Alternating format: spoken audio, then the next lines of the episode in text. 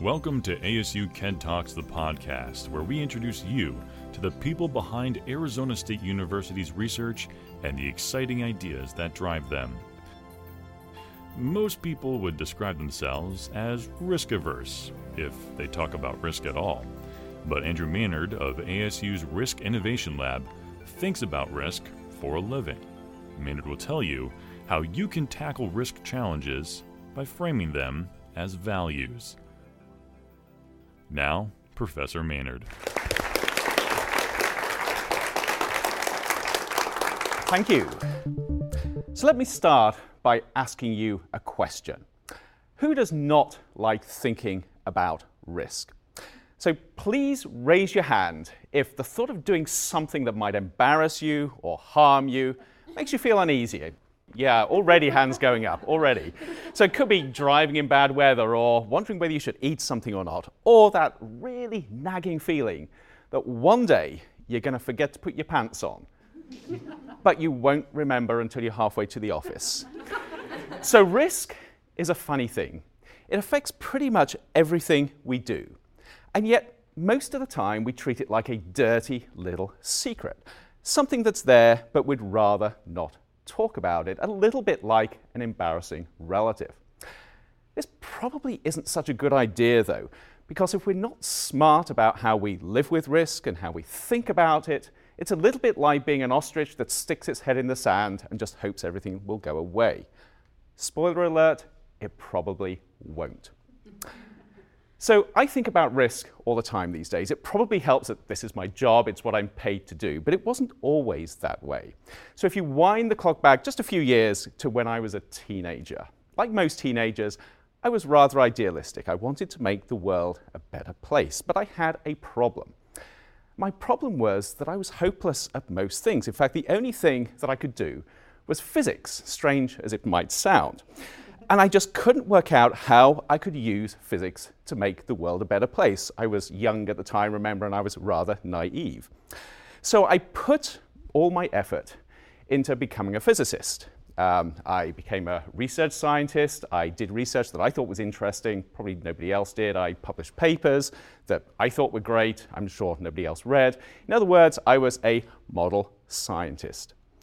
But I didn't forget about that nagging desire to make the world a better place. And partly because of this, I got involved in workplace health and safety research. What I did was I studied airborne particles. I studied where they were generated in workplaces, how they got to people who were working there, and how they potentially entered their lungs and caused damage. I did this for over a decade, first of all working for the British government and then later for the US government as a research scientist and as a research science leader. And over this time, something rather serendipitous happened.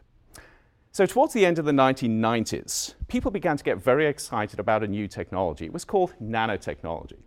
So this is the technology of taking matter and designing it and engineering it at an incredibly fine scale, down to the level of atoms and molecules. And part of this technology involved creating exquisitely small particles that had a range of really unusual properties. They were called nanoparticles. But as people began to do this, they started asking questions like what happens if these particles get out into the environment when they're not supposed to be there, or get into the human body when they're not supposed to be there? What are the risks?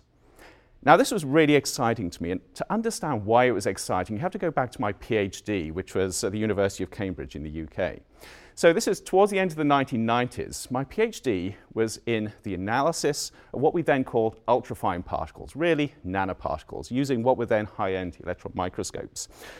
Um, and when I finished my PhD, I was told this is great work studying nanoparticles, but totally and utterly irrelevant. Nobody's interested in nanoparticles.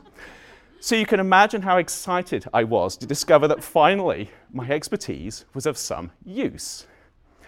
So I began to get more and more involved with nanotechnology. Um, this is when I was working for the National Institute for Occupational Safety and Health in the United States. I helped develop their research program there around nanotechnology safety. And I got involved in a, a, group of federal agencies that were looking at how we could develop this technology safely. This began to pull me out of my laboratory and it got me more involved in thinking about risk and about science and technology more broadly. But at heart, I was still based in the laboratory. That's where my heart was. And then in the mid 2000s, I was thrown completely and utterly out of my comfort zone. I was asked to join a Washington, D.C. based think tank, the Woodrow Wilson International Center for Scholars. And I was asked to join them as the science advisor on a new project, the Project on Emerging Nanotechnologies. And this was a project where we were trying to work with all stakeholders, groups and people who were potentially impacted by this technology, to understand how we could develop it responsibly and safely. So, talk about risk. I was thrown completely and utterly out of my comfort zone. One day, I was a lab scientist. The next day, almost literally the next day, I was expected to talk with journalists, not something they teach you to do as a scientist. I was giving congressional testimony, definitely not something they teach you to do as a scientist. And I was working with policymakers and advocacy groups and even interacting with members of the public. And I must confess, for the first two years, I was absolutely terrified. But the experience opened my eyes, and perhaps for the first time in my life, I began to see how my teenage aspirations to make the world a better place actually fit together with my scientific expertise and increasingly my experience and expertise as a science communicator and a science policy expert. And at the heart of everything I was doing was risk. So you go back to nanotechnology. Nanotechnology, I discovered, was just the tip of a whole new world of technology innovation and the really urgent challenges of ensuring that new technologies are developed safely, responsibly, and effectively so they do more good than harm. So here was a challenge I could really get my teeth into, and it was a doozy. So just think about emerging technologies for a moment to get your head around this. It's easy to see how some new technologies are changing the world we live in. It wasn't that long ago that we didn't have the internet. Just a few years ago, smartphones weren't ubiquitous. When my kids were born, we didn't have things like Snapchat and Facebook and Twitter. So these have all had a profound impact on the ways we live our lives, but they're really just the tip of a much larger technology iceberg. So you take nanotechnology, for instance, this ability to design and engineer matter down at this very, very fine scale. This is changing everything around us from super lightweight materials to how we create solar cells to even how we develop the new generation of cancer treating drugs. It's a really powerful technology platform, but it's not the only technology platform. You look at things such as artificial intelligence, autonomous vehicles, the Internet of Things, even gene editing. These and other technologies are emerging faster than we can keep track of them. And they're fundamentally challenging and changing the ways we live our lives and even how we think about ourselves as human beings. So, to be completely honest, and this is the physicist in me, this is a fantastic time to be alive. We have never been surrounded by so much technological ability. But it's also a scary one because each of these technologies can potentially be as dangerous as they are beneficial. Some of these potential dangers are remarkably similar to things that we've dealt with in the past. So let me take one example again from nanotechnology carbon nanotubes. So these are incredibly fine, long strands made up of carbon atoms, which are really exciting to material scientists. They're incredibly light, incredibly strong, they conduct heat and electricity very, very well indeed. But if you take the wrong type of carbon nanotube, they don't all behave this way, but the wrong type, and you get it into your lungs, it can do a lot of very serious damage. So, this sounds somewhat similar to some of the challenges we've been faced with industrial chemicals for many years now, but it is a new risk because it's a new material. On the other hand, we're facing some completely new challenges, such as the possible dangers of self driving cars, for instance, or the security risks of living in a world where everything, it seems, is connected to the internet, whether it's our garage door, whether it's our clothes, or whether it's our toaster, even. Or even the risks of artificial intelligence beginning to threaten our existence and getting to the point where artificial intelligence and computers are so smart that they decide the one thing they really cannot deal with is people. Um, crazy as it seems, it's a risk that people spend a lot of time thinking about. And then some of these emerging challenges, um, or some of these emerging technologies, fundamentally challenge what it means to be human. For instance, a group of scientists recently announced that they're starting a project to form the first fully artificial human genome. Within the next 10 years, they're hoping to do this. And they're seeing this as the first step to creating fully artificial people in the lab from laboratory chemicals with no biological parents. So just think about that for a second. Within the next couple of decades, we could be designing people on computers and growing them in the lab. Let me just let that sink in.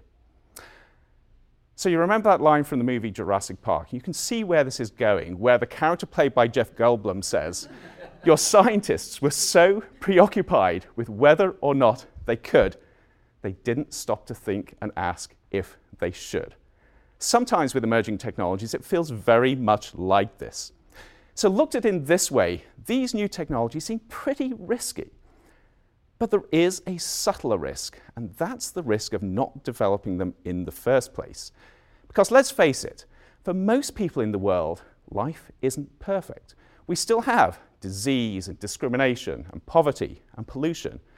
And in some cases, if we get it right, new technologies can make a difference to these challenges if they are developed responsibly. So, how do we make sure that this happens? How do we make sure that we develop new technologies that help build a better world and don't cause more problems than we're trying to solve with them? To address this, we're developing a new center at Arizona State University. We're calling it the Risk Innovation Laboratory. It's a virtual lab where we're experimenting with ideas and different ways of doing things.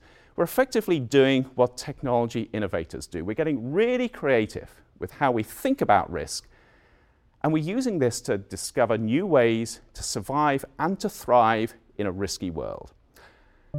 So, to help with this, we're actually approaching risk in very different ways and drawing on people with very different experiences, all the way through from scientists and engineers to artists and social scientists.